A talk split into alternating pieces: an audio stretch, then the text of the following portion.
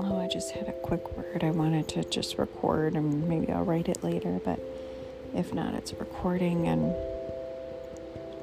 Holy Spirit was speaking to me about giving me a gentle um, rebuke and correction and and um, about love. And um, without getting into the full context of the story, I'm in a place right now where I'm just interceding for um, my brothers and sisters in Christ. How do I want to say this? Interceding for them for freedom in Jesus. And um, unfortunately, many of them are oppressed, um, you know, still with worldliness, lack of conversion, lukewarm faith. Um, but they're also being led um, by someone with needed deliverance as well. And, um, you know, I'm just contending for the faith and for the freedom for the flock, really. And come Sunday, it's always just frustrating in my flesh you know, the spirit is willing, but the flesh is weak, and it's frustrating to contend with that because it's, um, you know, it's something that our flesh just wants to get irritated with. I mean, just straight up, I have to call it out for what it is. And um, the Lord, I was thinking about it on my walk as I was walking the dogs, and I'm thinking, oh, geez, you know, it's Sunday Eve and I'm thinking about just how untouching, you know, this gathering can be. How most of the time, you know, because of Jesus and the Holy Spirit be put in a box, there's no move of the Holy Spirit, there's no invitation, there's quenching. And uh, it's just tough. It's tough to see that, but um, our God is so good and He's long suffering, and you know, He waited on all of us, you know, through our moments of, you know, spiritual compartmentalization. But um, as I was walking, though, the Holy Spirit just gently, like, give me beautiful correction, and He was like, but what does Christ tell us to do? You know, first and foremost, we love the Lord with all our heart, soul, and mind. And we know we can only love because He loved us. And then we love our neighbors as ourselves. That's the greatest commandment. And so the Holy Spirit was like, but He said, I just kind of felt the scripture that popped in to my mind was if you have not love, you're nothing but a resounding cymbal or a clanging gong. I think that's how it goes. So I'm just thinking, okay, and this is part of what this person is needing deliverance from is not just religiousness, but I think that religiousness comes from the complete lack of receiving the love of the Father. The love, like we can't love like He commands unless we receive it. And when we receive it through Jesus, because that's how we receive it, um, if you know, if we receive it, we say, Jesus, you know, come into my heart, Jesus. If there's no repentance during that process of come into my heart, then it's just pride. And so we have to receive His love with humility and receive it on an altar. So where we're dying to this flesh. And um, I was just thinking, like, wow, the, when religious people keep talking, when they're just, they're like, if they're not in love, like the scripture says, without love, it's just like like I think of that Charlie Brown show where you hear the teacher and she's just like want want want want want want want. So that's what I hear because I see no love in this person. Albeit, you know, this person's trained, they have experience, you know, but that's all earthliness. And um, I just, I'm like, Lord, can you please help him? Just let him receive your love. And I don't know what it's going to take, but God does. So I just pray for that for this gentleman. But for me, that's what I hear. And then the Holy Spirit was like, But what's love, Brooke? And I'm like, Okay, well, what is love? Because what is it, right? You know, you got people will be like, Well, it's agape love or phileo or you know they use all these you know hebrew greek vernacular and it's this type and that you know because our english language does a horrible job of really um, keeping the true essence of what things meant. A lot of times we have to explain what they meant in different contexts and actions and scenarios but from what I understand of love, is this sacrificial love. It's sacrificial love. It's not love like anyone can love something they like.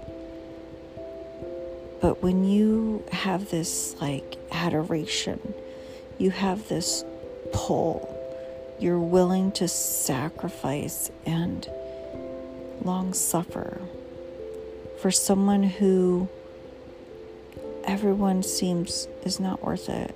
The whole world is like that they cast that person away and even that person may be spiritually dark and ugly. Right? So the Holy Spirit was like love. And um, that's the love of Christ. It's not like I love pizza or I love um, my mom, because anyone can love those things. What sets the Christian apart is when you love that which is cast out from the world. And um, the scripture then came in that said, Greater love is this than no love is greater than this than to lay down one's life for his friend. And he was talking about Jesus. That's Jesus talking about Jesus, that he laid his life down, that he sacrificed it all. And we can barely, you know, think about how like superficial we are. Like we can't even sacrifice a phone call anymore. It has to be like send me a text first and then I'll arrange something and then we can talk. Right? Like we can't even sacrifice our time.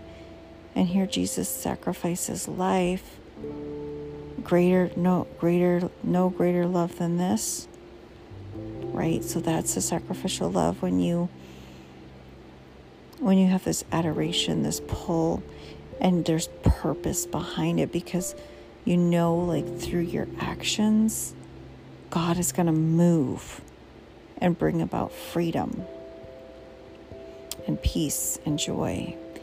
And so but without love, if you're a pastor, you're just a resounding cymbal or a clanging gong. And um, your words, you can read the entire scriptures, but because the love hasn't penetrated your heart, it's not, no matter how you're received, because a lot of times people put pastors on pedestals and they make them like lowercase god g's gods in their life without knowing it right? Because we don't always see our need for deliverance. We don't always see we have a religious spirit or a jezebel spirit. We're not going to see that. We can't even receive it until there's a, a humble part enough in us where god's like finally i can work with you because you've humbled yourself. You've put something on the altar for me. I think of all the animal sacrifices way back when, and it was like, okay, you know, put this part on, take the blood out, put the put the you know organs or put the kidneys now put the liver you know and it was all different parts you know like just piecework of sacrifices and then there was grain offerings and um, sin offerings and you know but it's like christ did it all. So in him we have it all. But we have to die to ourselves so the other scripture that he was talking to me uh, holy spirit about was also love for the orphans and widows. And I was like, okay, I know there's so many scripture references about loving the orphans and widows, and there's one in James 1 27, I think it is, and it's uh, talks about basically, I, I'm just so not good at memorizing, but that true, true and pure religion is this, is to, you know, look after the widows look after the orphans without getting into the worldliness. It's something like that. And I'm just thinking like the love for the orphans and the widows, right? So before I was converted, I would read that and think orphans, orphanages, foster kids, you know, kids without parents. I would think that, right? And then widows, I would think okay, 65 year old women and older whose husbands passed away. That's not what the Lord is talking about. I mean, He could be talking about that in some more natural sense, but spiritually speaking, if you're an orphan, like think about when Romans, I think it's 7, talks about a spirit of adoption. So we cry out, Our Father. So we're an orphan. And some of you may have heard the term called orphan spirit. We are an orphan, spiritually speaking, until we receive the love of the Father, till we receive Jesus by our humility, by our repentance, and truly by His grace and His mercy. That's all that it is.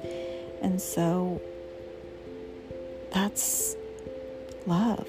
Greater love is no that you know is when we're reading all the Corinthians that what is it, First Corinthians, you know, love is patient, love is kind, da da da da da da da. So sorry, I'm not trying to disrespect God's holy word, but it's a very long passage about love. And just let's put it into context like, okay, so greater love, like how can I do all these things? I can't unless I've received the love of the Father. And then we talk about spiritual widows. Well, who are we married to? We're married to Christ. We are in his body. His well, I'm sorry, we are the body. He is the head. We are married. You are married to it, you worship Him.